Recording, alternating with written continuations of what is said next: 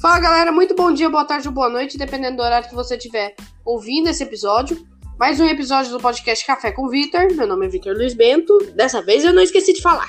E hoje nós vamos falar, falar um tema no podcast. É um tema que eu acho que é importante ser falado, porque é uma coisa assim que eu, eu pelo menos considero que é importante as pessoas saberem, as pessoas terem, menos, mesmo que o mínimo sobre o assunto, mas eu acho importante ter. É um assunto, obviamente, polêmico, né? E, assim, muitas pessoas estão fazendo desse assunto um, né, um, um tornar, que é uma coisa simples. Tem países que é muito mais complicado, mas no Brasil, de certa forma, é sim. Claro, tem todas as leis, regras, tudo. Mas se você analisar assim, de fora, é uma coisa muito que é o sistema brasileiro. Então hoje a gente vai explicar aqui de uma maneira fácil, tem que ser fácil, não tem que se aprofundar, tem que ser fácil para poder entender como funciona o sistema político brasileiro, ou pelo menos como deveria funcionar, né? E para me ajudar nesse episódio, eu tenho a participação do nosso querido Maciel Tavares. Fala aí, Maciel. Fala galera, muito bom dia, boa tarde, boa noite para você que escuta esse podcast. Tenho a honra de mais uma vez estar aqui participando com o Vitor. E é isso, espero poder ser útil aqui Uh, acho que vale mencionar uh, uma coisa que o Victor disse: é, o sistema é simples, mas ele é simples no papel. E na prática, a gente vai falar um pouco sobre a prática também, vai fazer alguns comentários aqui. Sim. A maneira prática, como esse sistema funciona, principalmente hoje em dia, na conjuntura atual, é uma bagunça que só Deus, né? A gente vai discutir isso. É, então, foi o que eu falei. É, até a, a, população, né, até pensa, é, ah, é um negócio complicado demais. Mas os políticos acabam fazendo complicado o sistema político brasileiro. Eles mesmo complicam o negócio para o qual eles trabalham. Se, se for ver, não faz o menor sentido, né? Mas acaba acontecendo. A ganância por dinheiro, por querer ter mais que os outros, dá nisso. Então, a gente vai explicar aqui como funciona o sistema político brasileiro. O sistema político brasileiro é um, é um sistema de governo presidencialista. E o, o, presidencialismo praticamente é o, presidente da república, né? Que no caso agora é o Jair, né? Não vou nem continuar o nome, mas enfim. É, o presidente da república é chefe de governo e chefe de estado. Opa, chefe de governo, chefe de estado, que é isso? Chefe de governo é quem governa o Brasil entendeu? É tipo, é, é tipo não, é o presidente da república, é ele que é, é a autoridade mais alta do governo brasileiro. E chefe de estado é quem representa o, estado brasileiro? No caso, em outros países, o Estado americano, o Estado inglês, que não sei o quê. E, assim, pode até parecer complicado, mas você já viu isso em outros países também. Por exemplo, na Inglaterra. A gente pode resumir assim, rapidamente, Vitor. A gente pode resumir assim. A gente chama de chefe de governo quando é em relação às questões internas, quando é para nós aqui, que a gente chama de chefe de Estado quando se refere às relações internacionais, ou seja, para as pessoas lá fora. Sim, sim, porque ele vai representar o Estado brasileiro lá no exterior, é, defender os interesses do Brasil no exterior, fazer relações comerciais, enfim. E pode assim até parecer uma coisa um tanto complicada, mas não é. Na Inglaterra, vocês já viram isso em outros países, só que não sabiam que era assim. A Inglaterra, por exemplo, ele tem uma um, é, o tipo de governo lá é monarquia parlamentarista, ou seja, o chefe de estado da Inglaterra é a rainha Elizabeth, né? Que ainda está viva, desde a época dos dinossauros. Mas enfim. é... Na prática, é, o sistema faz com que a rainha da Inglaterra, que a rainha Elizabeth seja uma figura decorativa e quem toma as decisões de verdade mesmo é o primeiro-ministro da rainha. Né? A rainha, ela tá lá, a família real, ela está lá de maneira decorativa, né? Então, às vezes ela nem sabe o que está acontecendo, quais são as políticas que estão sendo aprovadas, né? Sim, sim sim. Então, ah, é uma conversa muito mais complexa, digamos, né? Uhum. Tipo, a família real britânica lá, é, foi como a senhora falou, ela é nada mais, nada menos que para decorar. Assim, a rainha, ela tem, assim, certos poderes, mas não é aquelas coisas. Por exemplo, se ela vê que tá tendo uma treta no parlamento britânico, ela pode dissolver o parlamento e convocar novas eleições. É um poder que ela tem. Mas, tipo, é o único poder grande, vamos falar assim. Porque no resto ela não faz nada, ela é um sim. E no caso é ela, é o símbolo que representa o Estado inglês para todo mundo. O chefe é de governo. Vamos pensar rapidinho, Vitor. É mais ou menos assim, vamos pensar numa família. Você tem é, o pai, que geralmente é o chefe de família, mas aí você tem a mãe do lado, que é quem cuida dos filhos, é quem faz as tarefas domésticas, é quem dá conta da casa toda, e é quem faz tudo, enquanto o pai só trabalha o dinheiro, e só trabalha o dia inteiro, perdão, e paga as contas. Sim. Então, na prática, quem tá fazendo esse papel, pelo mais que o pai ali tenha o lugar dele, quem tá fazendo o maior papel ali é a mãe. Uhum. Então é mais ou menos isso. Né? Da Inglaterra ela tem essa pegada. Uh, ela se envolve menos, digamos assim. Não que ela não se envolve, mas ela se envolve muito menos. E quem tá fazendo a parte mais grosso da coisa toda é o primeiro-ministro. É. Ou em falas assim mais políticas, é o quem tá fazendo o papel mais burocrático, né? Sim, sim. E então o primeiro-ministro da Inglaterra é quem manda na Inglaterra. É como se ele fosse. Não é uma comparação muito boa, mas é como se ele fosse o presidente do Brasil. É ele a figura mais alta do, do poder. É, do poder não. Do sistema político britânico. Que no caso agora, se eu não me engano, ainda é o Boris Johnson, que é o Trump britânico, só que se lascou porque o Trump saiu dos Estados Unidos. E aqui no Brasil, o presidente representa ambos os cargos, né? Chefe de Estado e chefe de governo. E é por, por conta também dessa diferença, dessa diferença de governos entendeu? Quer falar alguma coisa, Marcial? É, essa diferença de sistemas políticos, né? Sim, sim. Enfim, o nosso sistema é esse, o presidencialismo, né? É, e o Brasil tem um tipo de governo que é a República Federativa, né? Tanto que o nome oficial do Brasil é República Federativa do Brasil. Assim como os Estados Unidos, é Estados Unidos da América, enfim. República Federativa. A gente usa um tipo. É, é, é muitos tipos de negócio, né? Aí é que o povo se embanana bastante. O nosso, é, o nosso sistema político é o presidencialismo, né? Foi como eu já disse. E ele é dividido em três poderes. Você já deve ter ouvido falar em algum lugar, com certeza. O famoso execu poder executivo, o le poder legislativo e o poder judiciário. É esses três caras que mandam no, no Brasil. É assim, nos estados e municípios também tem essas três versões, só que um pouco, um pouco não, bastante reduzidas, né? Na, não se compara ao poder é, legislativo de uma cidade, né, que seria a Câmara dos Vereadores, com o Poder Executivo do Brasil, o Legislativo, falei errado. Restrito a cada região que representa, que eles representam, né? Sim. E e aí a gente vai explicar um pouco mais como funciona esses três poderes, começando pelo poder executivo. O poder executivo, ele tem como objetivo, né, implementar ou executar as leis e agenda diária do governo do estado. Ou seja, ele deixa tudo organizadinho e aplica as leis. É como se ele fosse a diretoria de uma empresa, para deixar um pouco mais fácil de entender. A diretoria de uma empresa e ela que aplica, aplicava as regras, né? E arrumava a agenda ali de alguma coisa que teria na empresa, entendeu? Ah, vai ter uma palestra às oito e meia. Eles arrumavam isso daí também. O poder executivo do Brasil é formado pelo presidente da República, que é a figura mais alta do poder brasileiro, e também pelos ministros, que não são os ministros da STF que os gados bolsominions estão descendo a lenha, não são, tá? Os ministros seriam os ministros da economia, ministro do, da, do meio ambiente, é, os, os chamados ministros de Estado, que são indicados pelo presidente da República após assumir o cargo. E aí eles têm, comandam os ministérios, Ministério da Economia, Ministério da Saúde, Ministério do Trabalho, o Brasil tinha muito mais ministérios do que o presidente acabou juntando alguns e de certa forma alguns deles foi bom eles ter juntado. Por exemplo, antigamente o Ministério da Fazenda e o Ministério da Economia tinham o mesmo ministro, que no caso seria atualmente o Paulo Guedes. Né? Era o mesmo ministro. Eles, é, eles faziam, era exatamente a mesma coisa. Só que aí no Ministério da Economia tinha a equipe lá. E no Ministério da Fazenda tinha outra equipe. Ou gasto, né? Tá gastando tanto pra, pra quê? Pra nada. E o Bolsonaro pegou, juntou esses dois ministérios, tá? Foi é um dos exemplos.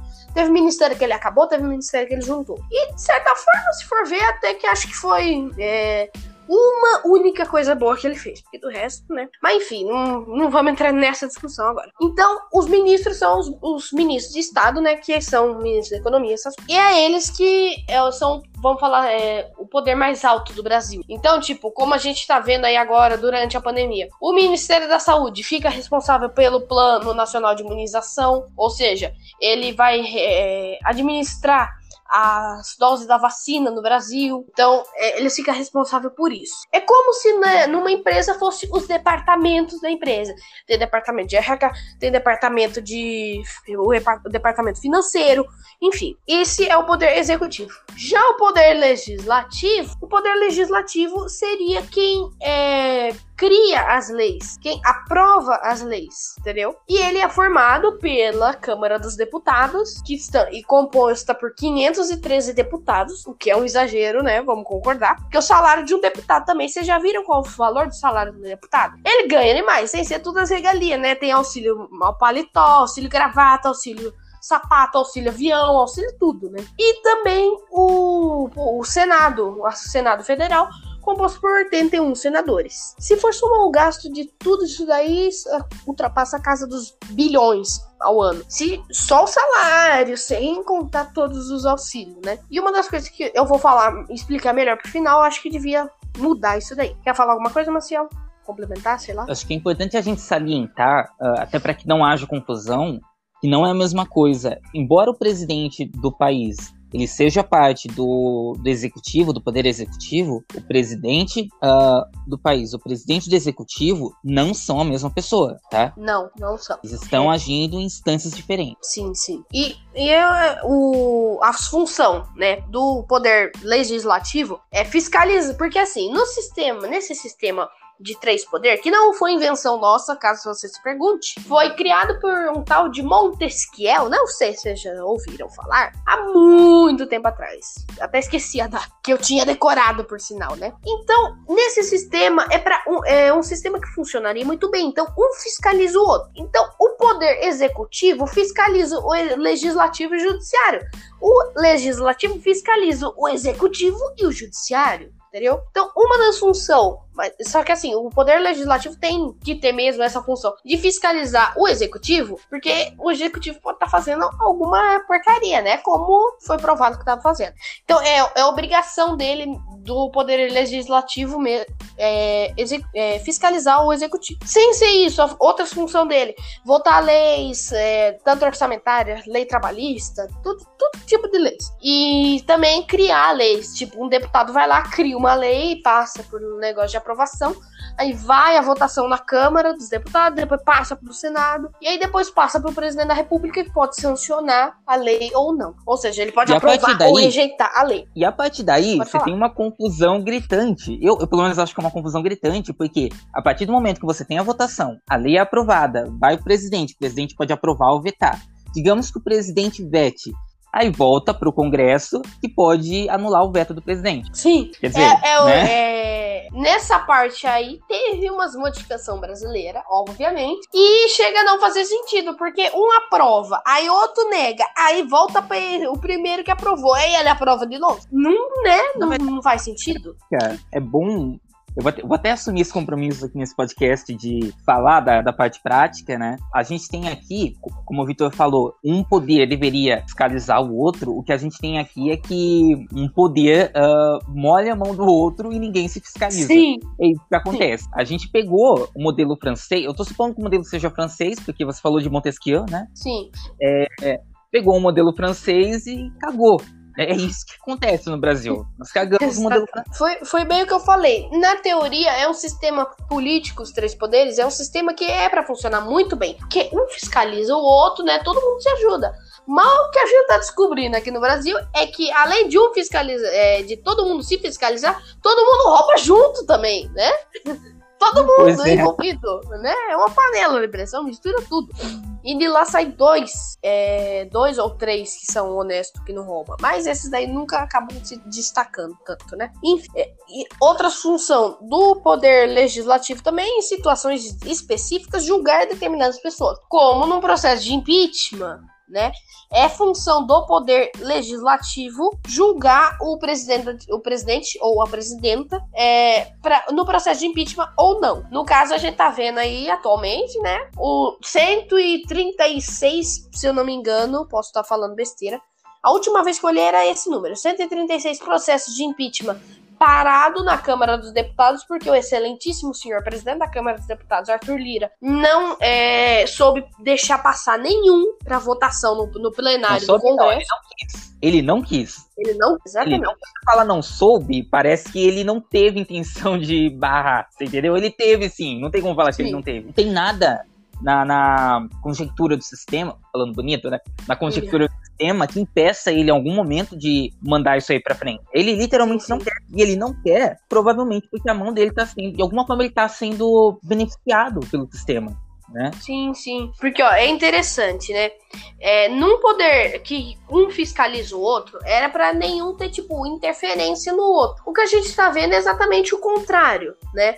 Já que o Bolsonaro apoiou a candidatura do Arthur Lira e do Rodrigo Pacheco, que agora são, respectivamente, presidente da Câmara dos Deputados e do Senado. Só que a gente já percebeu que o Rodrigo Pacheco já virou a casaca, né? Ele já tava descendo a lenha no Bolsonaro. Enquanto o Arthur Lira fica nessa, ele não se pronuncia, ele não faz nada. Se, eu acho que assim, se fosse poder do Senado passar o processo de impeachment, o Rodrigo Pacheco já teria passado esse processo de impeachment há muito tempo. Mas como o Arthur Lira fica nessa que não sabe para onde vai, que nem cachorro cego perdido em tiroteio, fica nisso. O Brasil continua sob comando dessa criatura. Enfim, tem voltando... outro aspecto que rapidamente, Vitor, tem um outro aspecto que é importante falar a respeito, como a gente está falando aqui da, da Câmara, né, de deputados, é existe aqui no Brasil, acredito eu que isso não tenha na lá fora, principalmente na Europa, né?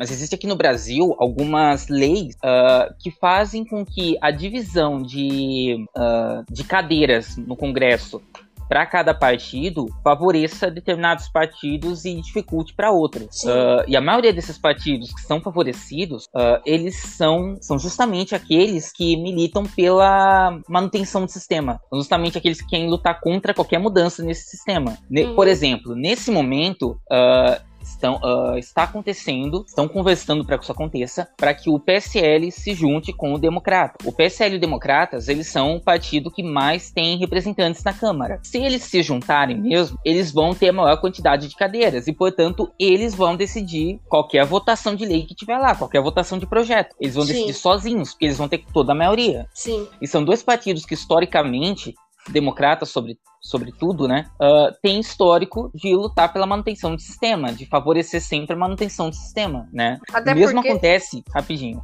o mesmo acontece também com relação ao tempo de tela no horário eleitoral. São esses partidos, uh, sem, agora a gente está começando a chamar assim, né?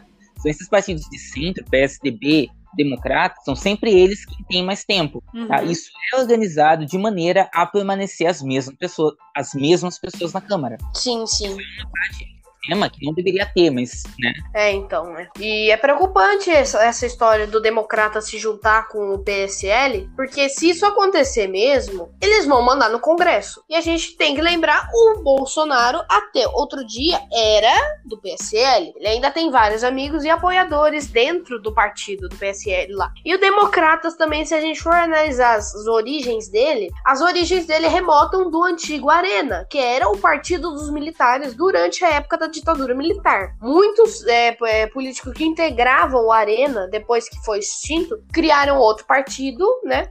Aí depois criou outro, aí no final isso daí se dividiu, criaram dois, três partidos. E um desses partidos é o Democratas. Assim como tinha um outro lá, eu esqueci o nome agora. É, o Democratas antes levava o nome de P PFL. Eu lembro que quando eu era criança que eu via propagandas uh, do PFL na. Eu lembro dois partidos que foram entre aspas, foram extintos, que eu lembro muito que é o PFL e o Prona. O Prona ele foi extinto depois que o depois que o presidente do partido morreu, que era o Quero Dr. Enéas, né? Eu imagino que muita gente lembre pelo meme, né?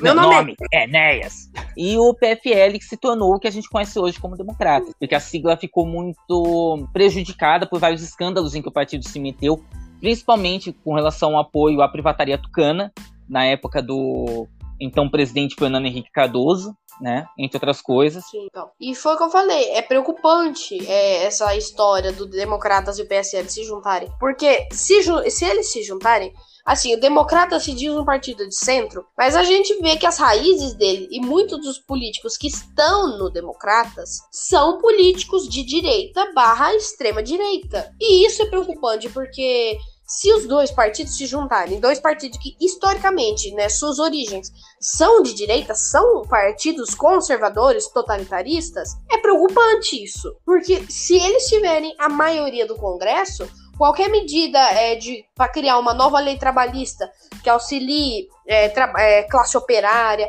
que auxilie, auxilie, alguma coisa, vai ser barrada. Porque é, eu nunca vi um partido conservador apoiar uma lei trabalhista. Não, nunca houve isso na história do Brasil. Então é preocupante isso mesmo. E eu espero que eles não aprovem essa fusão dos partidos, né? Até porque outros partidos, quando quiseram se fundir, não deixaram, né?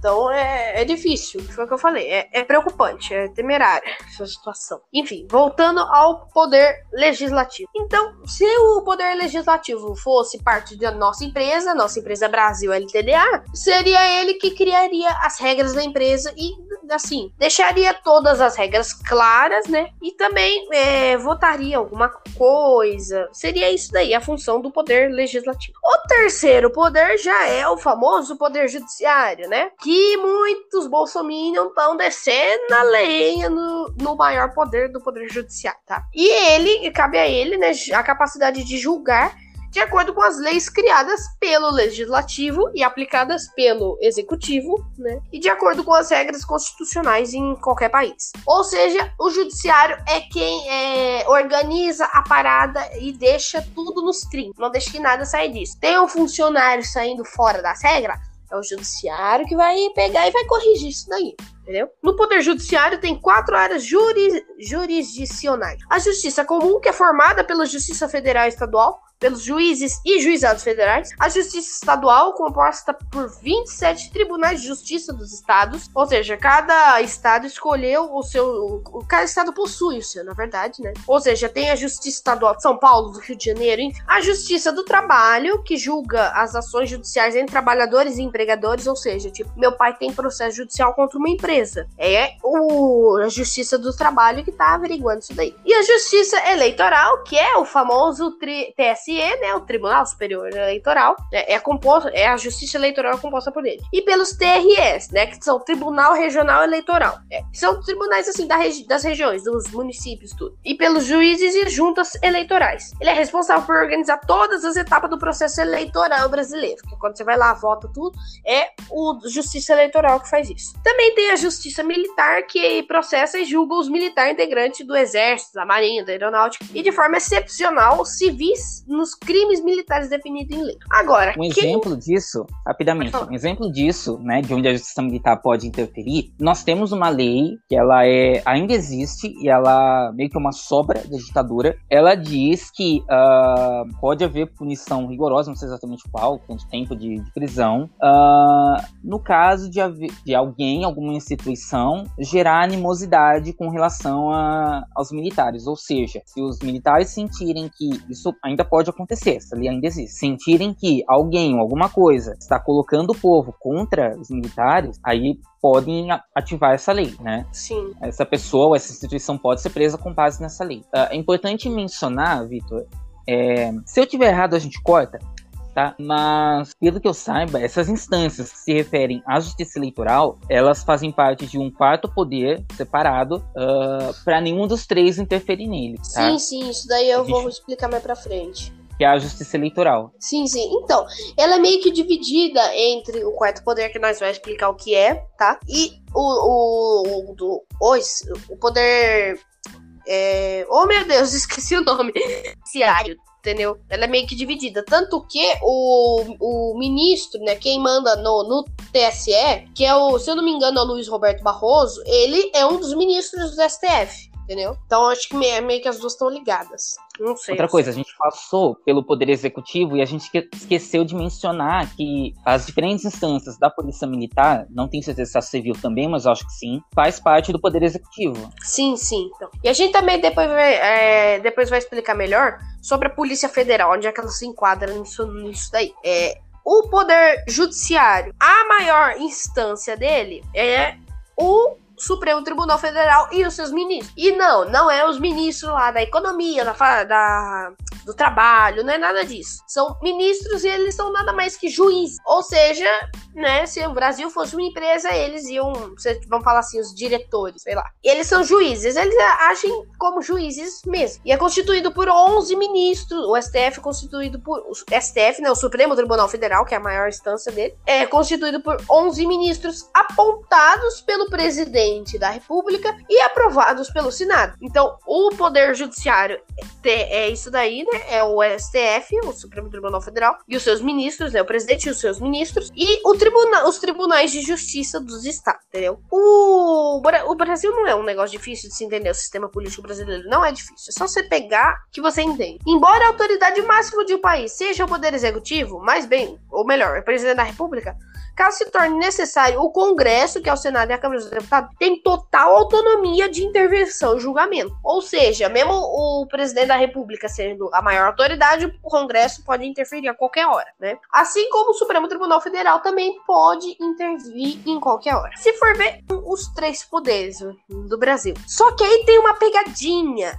Porque além desses três poderes, tem um poder independente que ele tem autonomia para fazer o que ele quer. Porque ele precisa de autonomia para fazer o seu trabalho. Que é o Ministério Público Federal. Ele age como, como se fosse um fiscal, entendeu? Ele fiscaliza os outros três. Além, na teoria, né? Dos três poderes se fiscalizarem, o Ministério, o Ministério Público Federal fiscaliza eles. Ou seja, se, algum, se alguém tá fazendo porcaria, quem é pra pegar e falar pra todo mundo, ó, tá aprontando, é o Ministério Público Federal. E claro, vamos falar, algum senador, algum deputado saiba esquema de corrupção, algum esquema criminoso, é obrigação dele comunicar o Ministério Público Federal, que é comandado pelo Procurador-Geral da República. Me corrija se eu estiver errado, né, Maciel? Maciel? Sim, que eu saiba sim. Então, é, é, eu acho que é o Procurador da República mesmo.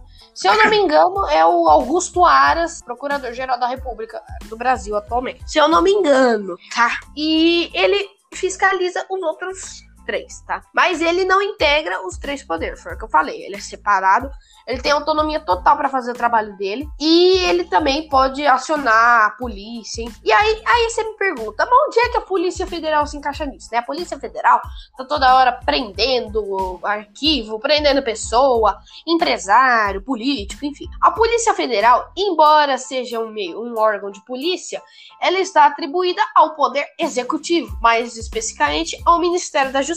Mas sim, ela pode ser acionada a qualquer momento pelo Ministério Público Federal e pelos próprios Supremo Tribunal Federal, como a gente já viu aí, né? É, o ministro Alexandre de Moraes acionando a Polícia Federal para fazer investigação, é, para prender o, o celular do do ex-ministro do Meio Ambiente, do Ricardo Salles, que ele demorou mais de semana para devolver, e obviamente ele deve ter limpado tudo no telefone, mas enfim. Então, se for ver, esse é o sistema político brasileiro. Não é difícil de se entender, não é, Maciel? Pelo menos é o que era para ser na teoria, né? Sim, importante mencionar também que a, a polícia, ela tá. Que é a palavra? Ele está abaixo das, das secretarias de segurança pública dos estados, que por sua vez respondem a, aos governadores. Sim. E também são parte do executivo. É justamente por isso que quando você tem uma manifestação que é contrária ao governo, o governador ou presidente pode ir lá pedir para a polícia intervir, barra bater em quem tá lá, né? É por isso que a, há um tempo atrás, quando o Alckmin ainda era governador de São Paulo, ele mandava a polícia bater em professor que estava manifestando por salário. Por que, que ele podia fazer isso? Porque a Secretaria de Segurança Pública do Estado de São Paulo está subordinada ao, ao governo de São Paulo. Uhum, sim, sim, então. É complicado também, né? Pô, mandar bater no professor porque ele tá pedindo aumento no salário é complicado. E também é, vale ressaltar que eu esqueci de mencionar, no Poder Ju Judiciário do Brasil, tem o Superior Tribunal de Justiça, o STJ. Esse órgão foi fundado pela Constituição de 88. Ele é formado por pelo menos 33 ministros, né, igual do STF. Escolhido por nomeação presidencial depois que o Senado aprovar, igual o Supremo Tribunal Federal. Nomeados entre nascidos no Brasil, obviamente, para qualquer cargo político, exceto acho que para deputado e senador, você tem que ser brasileiro nato, né? Assim como para ser presidente da República, você tem que ter no mínimo 35 anos. Você tem que ter ser brasileiro, tem que ter mais de 35 anos e inferior a 65 anos. Então fica nessa faixa aí. E você tem que, obviamente, ser formado em direito, né? Isso é, é óbvio. As atribuições do super. Pode falar, Marcelo, você quer falar? Quanto a essa questão da idade, é, existe uma brecha legal de que uh, se você, se a pessoa com mais de 70 anos conseguir provar que, a, que ela tá com a mente em dia, que ela dá conta de uh, lidar com todas essas políticas públicas que o presidente tem que levar, né, com todas as demandas, nesse caso ele pode sim tentar concorrer até um tempo atrás, até alguns anos atrás, a gente tinha um senhor, já um velhinho, que era o Plínio de Arruda, eu já falei sobre ele uma vez, uh, e ele chegou a tentar concorrer a um cargo na presidência, se eu não me engano, ele tinha ali 75 anos. Não, um hum. senhorzinho, cabelo branco. Nossa. E tava lá tentando, né? Uhum. Mas assim, são casos bem específicos, né? Uhum. É igual o Lula. Se o Lula se candidatar de novo, o Lula já tem 76 anos, se eu não me engano. Então, Sim. Ah, se eu não me engano, até o Bolsonaro 60 se eu não me engano. E voltando, o Superior Tribunal de Justiça são maiores. A concursos ordinários e extraordinários também, é, é, é a função dele também o julgamento direto de diversas causas. E merece destaque algumas, tipo, os crimes frequentes dos governadores dos estados, os mandatos de segurança, né, os, haber, os habeas data, não é habeas corpus, tá? Os mandados de injunção contrários à ação de ministros de Estado, né, ou seja, dos ministros do ministro do Trabalho, todas essas coisas, e do mesmo tribunal. E as lutas de competências entre as autoridades federal da administração e da justiça, ou entre a autoridade da justiça de um estado ou administrativo de outro, entendeu? Juntamente ao STJ, né, o Supremo Superior Tribunal de Justiça, trabalha o Conselho de Justiça Federal supervisiona a administração e orçamento da Justiça Federal de primeiro e segundo graus, tá? É importante ressaltar também, vamos falar num processo, na vara trabalhista, vai. É, se vai para terceira instância, ele vai ser julgado pelos ministros do, Supre do, Supremo Tribunal Federal. Ou seja, o processo do meu pai já tá lá para eles julgarem, só não julgam, né? Tá lá, é, é, esperar os caras ter vontade de julgar, né? E esse é o problema, eles têm vontade. E agora eu acho que o Marcel, que vai explicar um pouco melhor também, é, é como funciona atualmente, né? Como tá funcionando o sistema político brasileiro, né? Que a gente falou na teoria, agora tem que ser a prática, né, Marcel? Como ele tá funcionando na prática? Porque assim, a gente percebe que tá tendo vários desvios, né? Porque assim, eu vou, vou, explicar rapidamente. É, tipo, a gente já acabou de ver os três poderes, né? E mais o fiscal, que é o Ministério Público. E a gente vê, assim, vários empresários serem sendo presos, tudo, por envolvimento com políticos, né? E a gente já viu os três poderes e nenhum deles chamava grandes empresários, né? Que o que acontece? Se todo mundo fosse honesto, o que acontecia? O, o empresário ele apoiava certo candidato, o candidato vencia tudo numa boa, né? Mas não acontece isso, né? O que acontece é o candidato vai lá, né? Ele lança a sua candidatura, aí muitas vezes um empresário de grande porte, né? Porque empresário de pequeno porte não consegue, ele vai lá e apoia financeiramente a candidatura de, né, do, do candidato. Como teve empresário que apoiou a candidatura do Bolsonaro, enfim. Só que a partir do momento que você aceita esse apoio financeiro, que é muito generoso, por sinal, na maioria das vezes, é, instantaneamente você está molhando a sua mão. Ou seja, depois que você assumir, você vai estar devendo um favor para esse empresário. Ou seja, tipo, chega lá, o Congresso vai aprovar uma lei. Aí o empresário chega lá, viu? Me ajuda com essa lei aqui, tá ferrando meu negócio, você me deve um favor, né? Ou até mesmo acontece o contrário, o político vai lá, ele dá uma ajudinha financeira pro empresário que tá mais em dificuldades, né? Como tava acontecendo aí com o Odebrecht, tudo quase falindo, né? E depois o empresário tem o rabo sujo e ele tem que investir em alguma coisa no político, né? É justamente mesma... essa dinâmica, rapidamente, Vitor, é justamente essa dinâmica que faz com que na prática, isso não é de hoje, tá? Isso não começou. É bom que a gente tá falando muito do, do Bolsonaro aqui, é bom explicar, explicar que isso não começou, a corrupção no sistema, nesse sistema não começou com o Bolsonaro, isso está se arrastando desde que a gente saiu da, da ditadura militar. Antes tinha também, mas não era tão escrachado. Sim, Depois sim. que a gente saiu da ditadura, né, virou isso. É... Peraí que eu perdi o ponto que eu tava. Depois justamente essa dinâmica dessa troca de favores, essa é uma das coisas que faz com que aqui no Brasil o governo seja feito para quem está lá em cima, para a elite econômica. Sim. Sobretudo, sobretudo, a gente vive uh, sob o modelo capitalista, que é um modelo que alimenta essa elite, porque elas estão no topo desse modelo, tá? E esse modelo que jamais vai permitir que haja igualdade social, o mínimo de igualdade social, nunca vai permitir. Por que não vai permitir? Porque se isso acontecer, o sistema quebra. Sim. Se acontecer, o sistema quebra. O, cap é, o capitalismo é um sistema que funciona com a desigualdade de classe. Mas até aí, esse não é o problema. Porque se, até mesmo é, é, o que eu falo. Muita gente pega e fala: ah, soviético era comunista, chinês é comunista, que não sei o quê. É, eles não são comunistas, eles não são socialistas, eles são ditadores, eles são totalitaristas. E automaticamente, quando você é, faz do seu país uma ditadura, você automaticamente é uma pessoa de direita. Porque só o fato de você ser totalitarista, você já quebra esse negócio. Não, nós somos de esquerda. Não.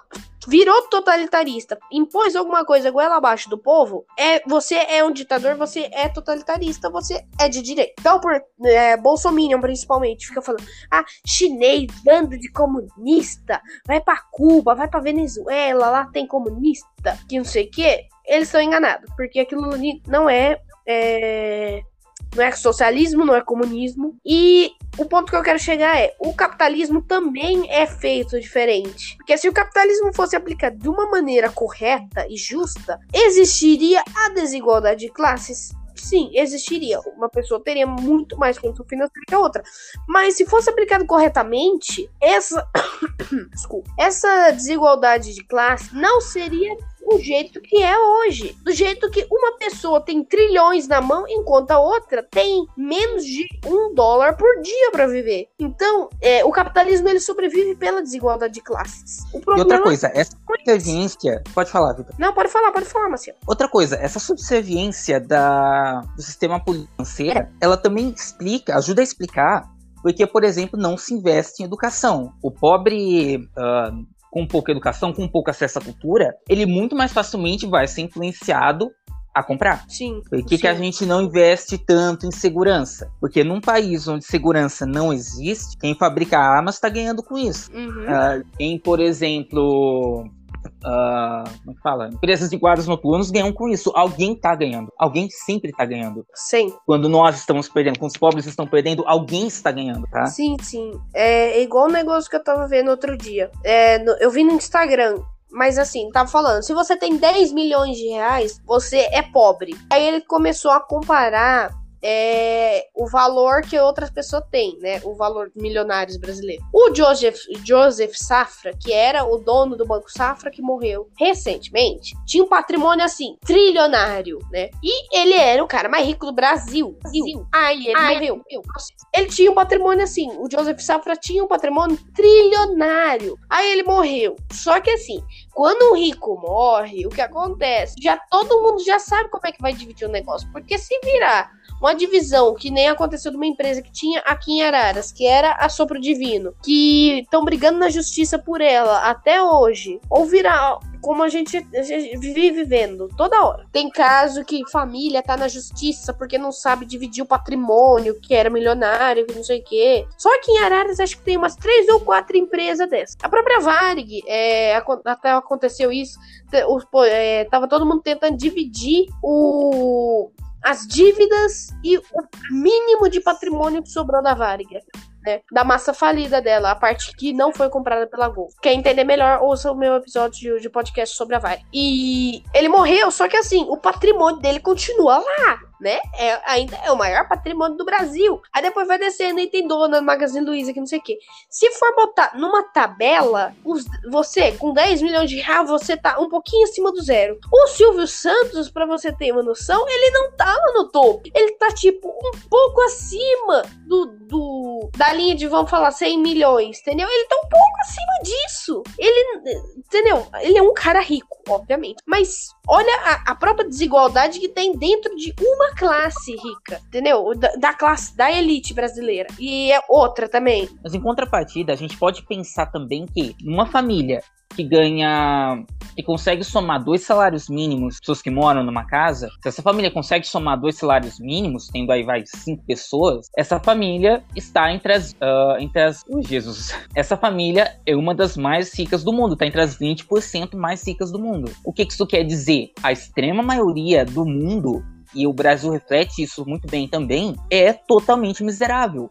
Muito mais do que a gente consegue uh, visualizar olhando para o nosso bairro, olhando para a nossa rua. A situação é muito mais embaixo. A gente tem uma quantidade mínima de pessoas acumulando capital, acumulando pra caramba capital, enquanto você tem meio mundo passando fome, literalmente passando fome. Só que, de novo, sim, sim. alguém está ganhando com isso, a gente não pode perder isso de vista. Isso permanece, isso é, como que é a palavra? Isso é contínuo, tá? Isso segue acontecendo por toda a história, isso é observável historicamente, tanto na história do Brasil quanto na história do mundo, porque alguém está ganhando com isso, e alguém está lutando, alguém está sim, objetivamente lutando para que seja assim. A elite luta para se manter como elite, né? Principalmente assim, você vai ver. Aqui no Brasil, por exemplo, no Brasil é banqueiro, é dono de rede de loja enorme, como a da do, a dona do Magazine Luiza, dono da Casas Bahia, sou assim, trilionária. E são dono disso daí, né? De tudo isso. Agora, você vai ver ali o agricultor. Agricultor rico tem também. É os grandes agricultor que concentra, assim, é 2 bilhões de hectares, entendeu? Tô falando qualquer porcaria aí, tá? Concentra, assim, hectare é enorme. Aí ele tem plantação de soja, plantação de cana, cabeça de gado, cabeça de porco, cabeça de frango, tem tudo, entendeu? Vai ver o agricultor vamos falar, o médio, se ele é rico. Ele não é rico. Então, tem essa própria desigualdade até nas classes é, trabalhistas na, na, nos agricultores. Ou enquanto um agricultor tá lá no topo, é, batendo recordes de produção, o outro tá lá tentando evitar que a plantação dele seja destruída, entendeu? É um negócio exatamente o que o Maciel falou. Hoje em dia, não só no Brasil, como no mundo. Só que o Brasil é um dos que mais tem. É muito dinheiro concentrado na mão de pouca gente e pouco dinheiro concentrado na mão de muita gente, entendeu? E outra coisa, aproveitando que eu peguei, é, é, pendurando o cap... Pode falar, Maciel. Rapidinho, Vitor. Não só dinheiro, recursos de uma forma geral. Se a gente for falar de comida, é a mesma coisa. Se a gente for falar de vestimento, é a mesma coisa. Se a gente for falar de tudo que é necessário para uma pessoa viver com o mínimo de dignidade, é a mesma coisa. Não é só dinheiro, mas é tudo isso que a gente tem. Sim. Até mesmo acesso à cultura, se a gente for pensar, é muito mais. Uh, ele está muito mais aberto, muito mais amplo e muito mais facilitado para a elite econômica, para quem tá lá em cima, né? Sim, sim. Porque você vai ver, tipo, uma orquestra, essas coisas aí.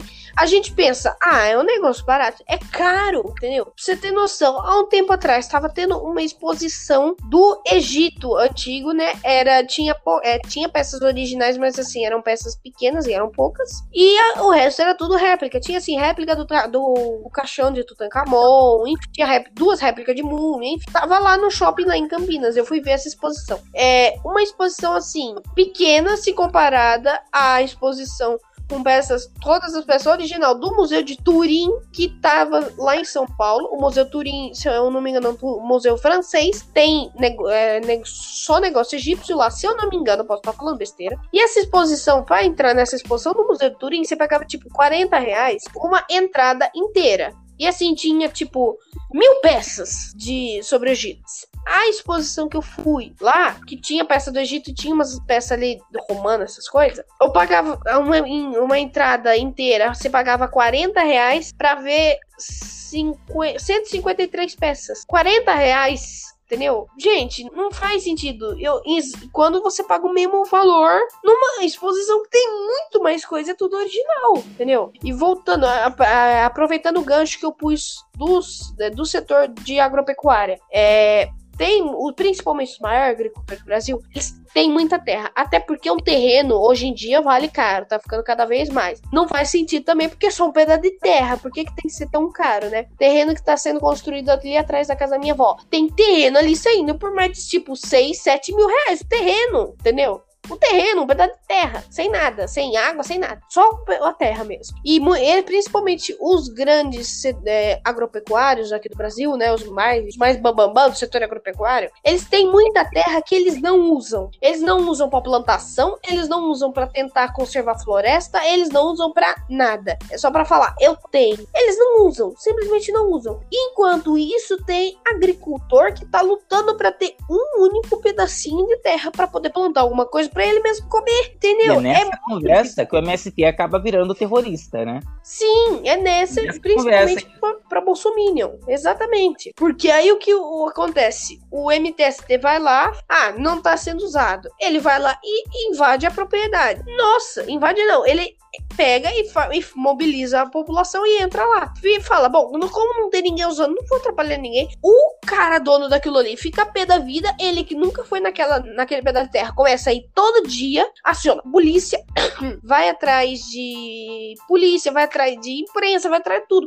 Porque o movimento sem terra foi lá e invadiu a terra dele. Invadiu, não. Ele entrou ali na terra dele. Se ele usasse a terra, se falasse, não, tem, cabe tem gado passando ali, tudo, tudo bem, tudo bem, concordo, tá sendo usada a terra. Mas se ele não usa, sabe? É igual um vídeo que eu tava vendo na internet outro dia, tava falando sobre morador de rua de São Paulo. Se eu não me engano, era. Posso estar falando besteira. Tem tipo 50 mil é, propriedades abandonadas no, só no centro da cidade de São Paulo. Só no centro, sem contar as outras regiões da cidade, da cidade de São Paulo e a região metropolitana inteira. É, tinha tipo tipo 50 mil é, é, propriedade abandonada ali. A população de rua de São Paulo era tipo 25 mil pessoas. Você tem noção, só no centro da cidade de São Paulo tem mais casa livre do que a população inteira que tá em situação de rua. E se o movimento sem terra vai lá e invade, ele é taxado de terrorista. Ele é taxado de, ah, estão invadindo a minha casa. Aí o povo começa a pensar, né, principalmente a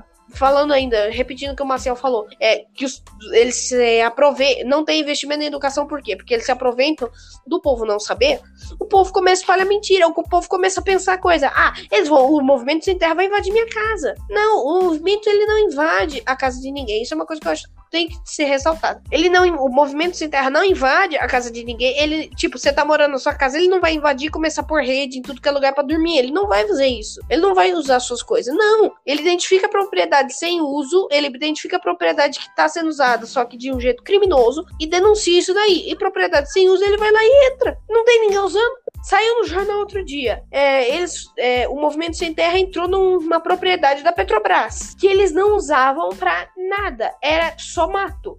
O que eles fizeram? Foram lá, cercaram um pedaço de madeira e fizeram as casas deles ali. E aí ficou um tempinho na justiça aquilo ali e faz, fizeram eles saírem de lá. Você tem noção? A polícia chegou atirando bala de borracha e bomba de gás lacrimogênio nas pessoas que estavam lá para expulsar eles de lá. Entendeu? Saiu atirando bala de borracha em criança, criança de 5 anos, cara. Tem noção disso? Só porque eles estavam numa propriedade da Petrobras que eles não usavam para nada, nem para estudo científico, nem para nada, entendeu? E é injusto isso, entendeu? Então, tipo, muito, né, tem gente que pergunta: ah, você defende reforma agrária? De eu defendo. Pô, vários pontos, tem ponto que não. Mas o, o, principal ponto é esse. Se você não usa, por que, que você tem? Só pra acumular dinheiro. Só pra isso. Pra falar, eu tenho, você não tem. Entendeu? Deixar o Marcel falar um pouco aí, que senão daqui a assim, pouco só eu falo. Dinheiro assim, nem dinheiro que normalmente nem renda gera. Se nada está sendo feito, nem renda gera. É literalmente para falar, olha o poder que eu tenho, né? É mais ou uhum. menos quando, sei lá, o Jay-Z compra uma Lamborghini de 2 milhões, de sei quantos milhões de reais, né? A questão é que, no caso da Lamborghini, ninguém está se prejudicando, né?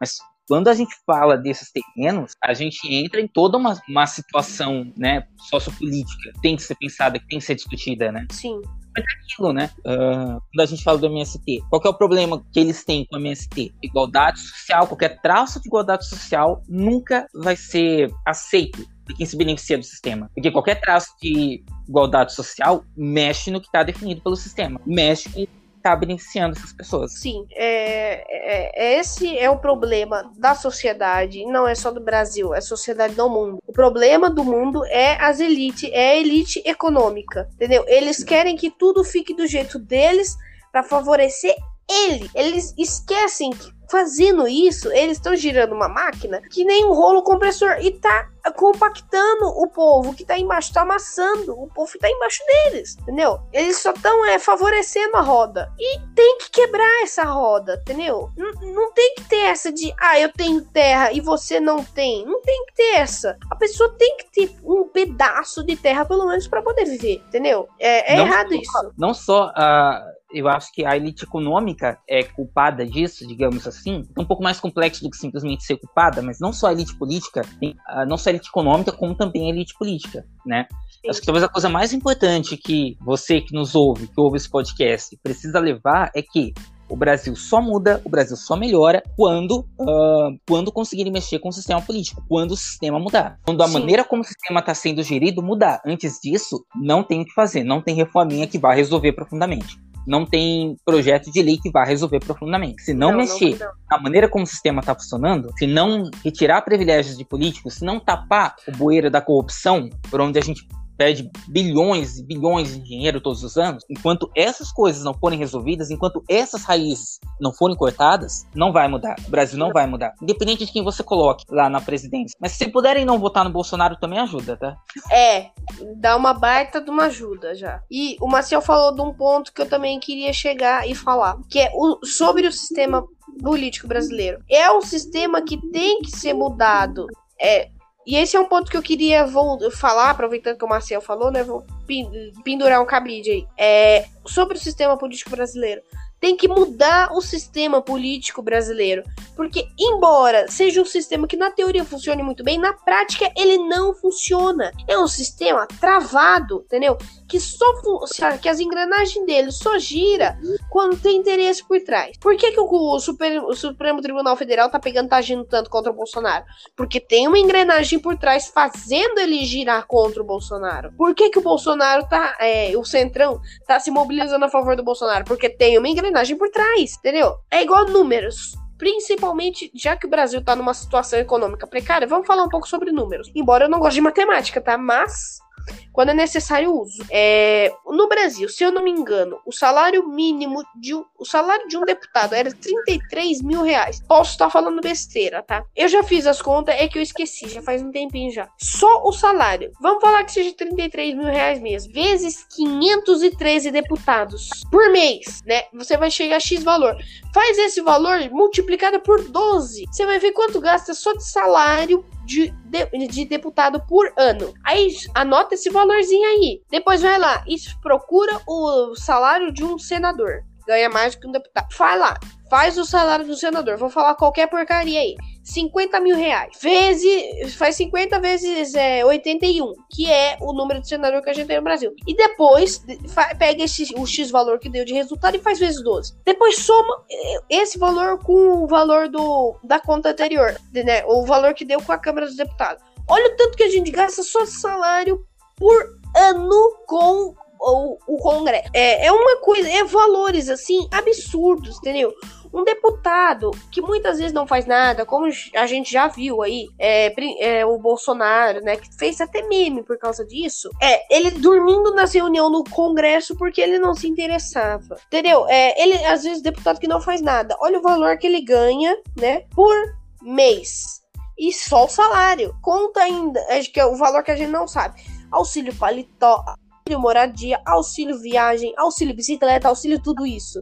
Entendeu? Olha o tanto que a gente gasta só com o nosso congresso por mês. Entendeu? É, é uma coisa assim fora do comum. Quer complementar alguma coisa, Marcelo? É, é duro que eles gastam com o congresso em face ao que eles se recusam a gastar com o povo, né? Sim, é, é, é complicado. Porque olha o tanto que eles gastam com eles mesmo e com o povo, eles estão cortando os gastos cada vez mais, né? É, é, é complicado. Mas, de novo, aí é a segunda coisa que vocês têm que guardar desse podcast. Alguém tá ganhando com isso. Sim, Tudo que tá acontece tá de errado, cada injustiça social que nós estamos comentando aqui, tem alguém ganhando, tem alguém lutando para que ela aconteça. E é aí que a gente tem que colocar o nosso senso crítico para funcionar. Sim, e para não sim. votar nos mesmos, né? Sobretudo. Por mais que só o voto não vá ajudar a mudar o sistema, não vai ajudar a mexer com o sistema, mas é o começo, e é o começo que a gente tem. É a arma que a gente tem para de alguma forma modificar alguma coisa né? Nem que seja sim, sim. só o começo, nem que seja só uma cutucadinha na onça, mas já é um começo. Então, eu, é, eu defendo a reforma do sistema político brasileiro, principalmente em números, já que o Brasil está com, com, a situação econômica precária, cortar esse grande número de políticos que a gente tem. Para que 513 deputados? Poxa, o Brasil tem 27 estados, tá? Contando com o Distrito Federal, tá? 27 estados, por aqui 503 deputados. Eu acho que, eu pelo menos defendo que assim, se fosse dois por estado e sei lá, três para São Paulo ou pro Distrito Federal, eu acho que deveria ser para São Paulo, já que São Paulo é o, país, é o estado mais forte economicamente, politicamente e populacionalmente também é o estado que mais tem população no Brasil. Deveria ter três para São Paulo. Deixa assim, olha o tanto que você já vai cortar de auxílio e de salário por mês por ano, entendeu? É, é muito dinheiro indo pro bolso de gente que não merece, entendeu? Gente que não faz nada. É um absurdo isso. Peraí, São Paulo elegeu o Alckmin por 25 anos e você quer dar mais de, é, deputado para ele? É... Pra ele? Então, foi, foi o que eu falei. Não adianta só reformar o sistema político brasileiro e manter os mesmos políticos lá tem que arrancar todo mundo, né? Não adianta nada você pegar, reformar tudo, deixar tudo bonitinho nos trinques pra economizar, largar os mesmas pessoas. Ela vai lá e vai roubar do mesmo jeito. Então é, é, é complicado. Então, é, voltando pra conclusão, chegando aqui na conclusão final. Tudo essa questão pode ser mudada se a gente souber votar. Se a gente não votar só nos mesmos, entendeu? Eu sei, vai entrar por um ouvido e sair pelo outro. Eu sei disso.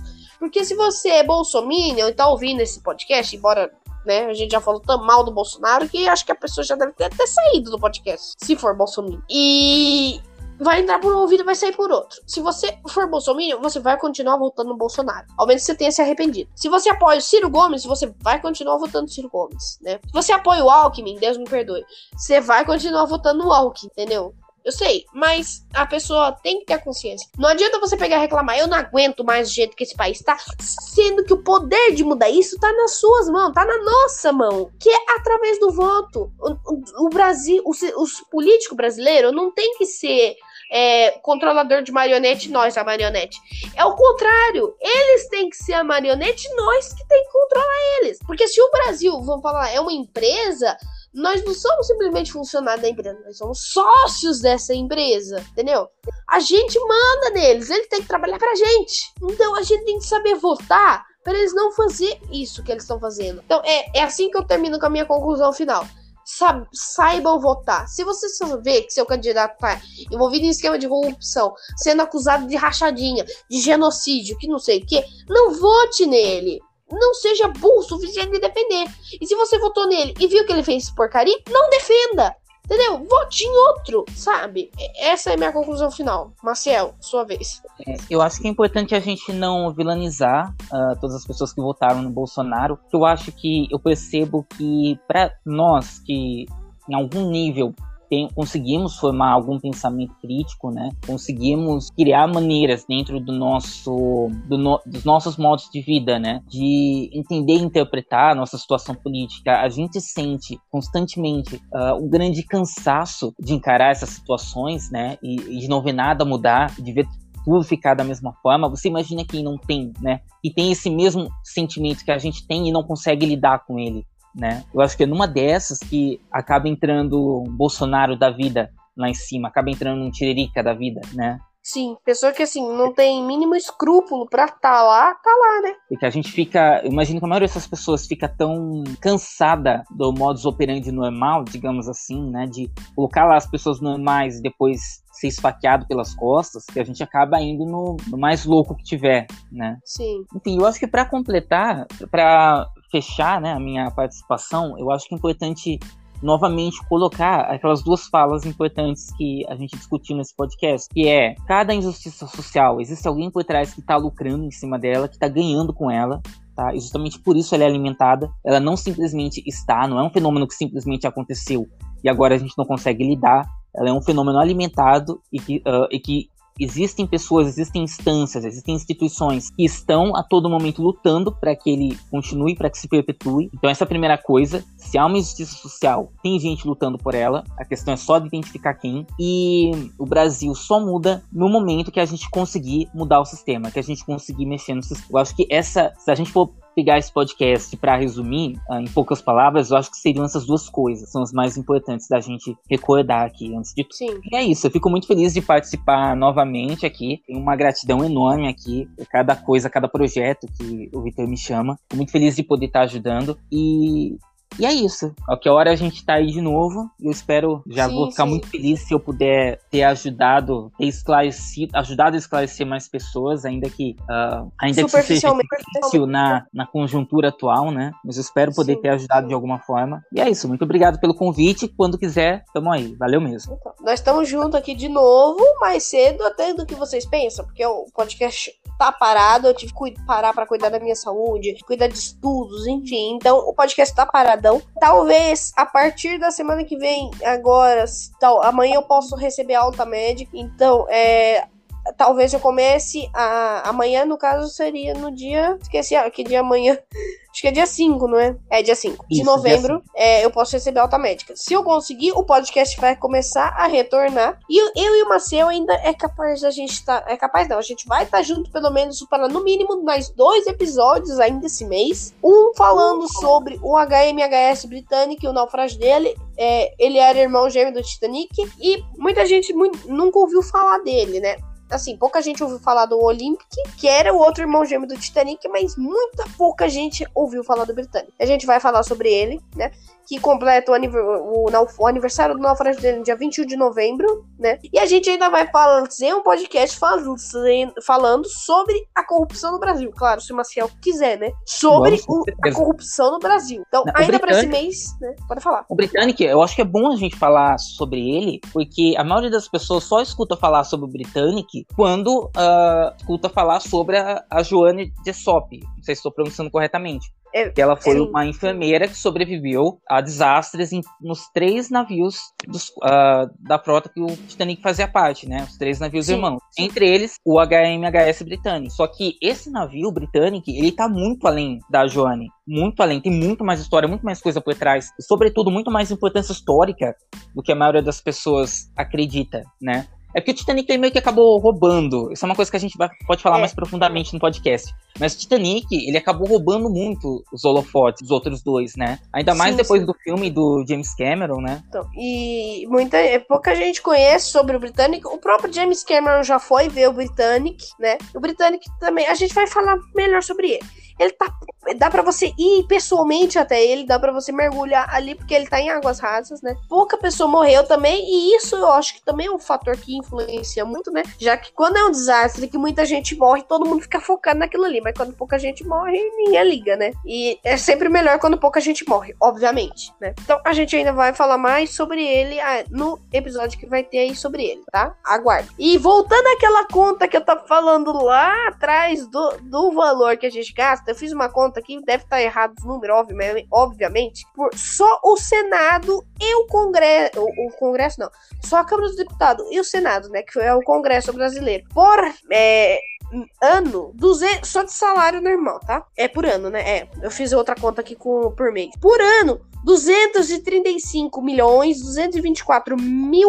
Não, calma aí. É, tá certo. 235 milhões, 224 mil reais. Assim, uma conta por cima. Gasta por ano. Só de salário. Ainda tem tudo os auxílio paletó, auxílio morango, auxílio tudo. Então, né? Procure aí na internet, tem um site do Congresso, tudo é, o valor que eles falam que é o salário dele, dos, dos deputados e tudo. Eu ainda vou pegar, eu ainda vou postar no, nos stories do, do podcast, arroba Café com Victor, sigam lá. É, a conta exata que eu vou pegar, eu vou somar tudo e vou ver se eu acho o valor dos auxílios também e vou postar lá, para vocês verem o tanto que gasta de dinheiro por mês só com o Congresso. Vamos falar os números oficiais. Uh, é. Uma das melhores fontes para quem quiser se adiantar é o portal da transparência. Embora agora Bolsonaro esteja tendo a atitude é, intransparente, inédita, inédita desde a criação do portal da transparência de colocar dados do portal da transparência em sigilo, né? Nossa! É no mínimo contraditório. Tem coisa lá que você vai ver Tipo, tá lá o valor, mas não tá falando no que, que foi gasto. Sim, né? O Bolsonaro foi o primeiro é, a fazer isso desde a criação do portal da transparência. 15 milhões de leite condensado, né? 89 mil pra Michelle, mas lá não fala para quem foi. Detalhe, esses gastos em sigilo, eles estão a maioria no cartão corporativo, que é o cartão do qual o presidente faz acesso, tem acesso. Ou seja, o que ele gasta tem... diretamente que ele tá escondendo do povo. Sim, ou seja, tem muito mais do que é noticiado né, por aí. Tem muito mais por trás disso. Isso é óbvio, né? Bom, enfim, pessoal, é, é isso. Eu acho que a gente já falou tudo que dava para falar, né? E é isso. E reflitam sobre a minha conclusão final. É, e a do Marcel também. Tem que mudar o sistema político brasileiro. E a gente pode começar a mudar isso antes mesmo do que a gente pensa. É só saber votar. Então é isso, pessoal. Eu espero que vocês tenham gostado. Marcel, muito obrigado pela participação aí, tá? Eu agradeço. E então é isso, pessoal. Eu espero que vocês tenham gostado. Até a próxima. Fui. Valeu.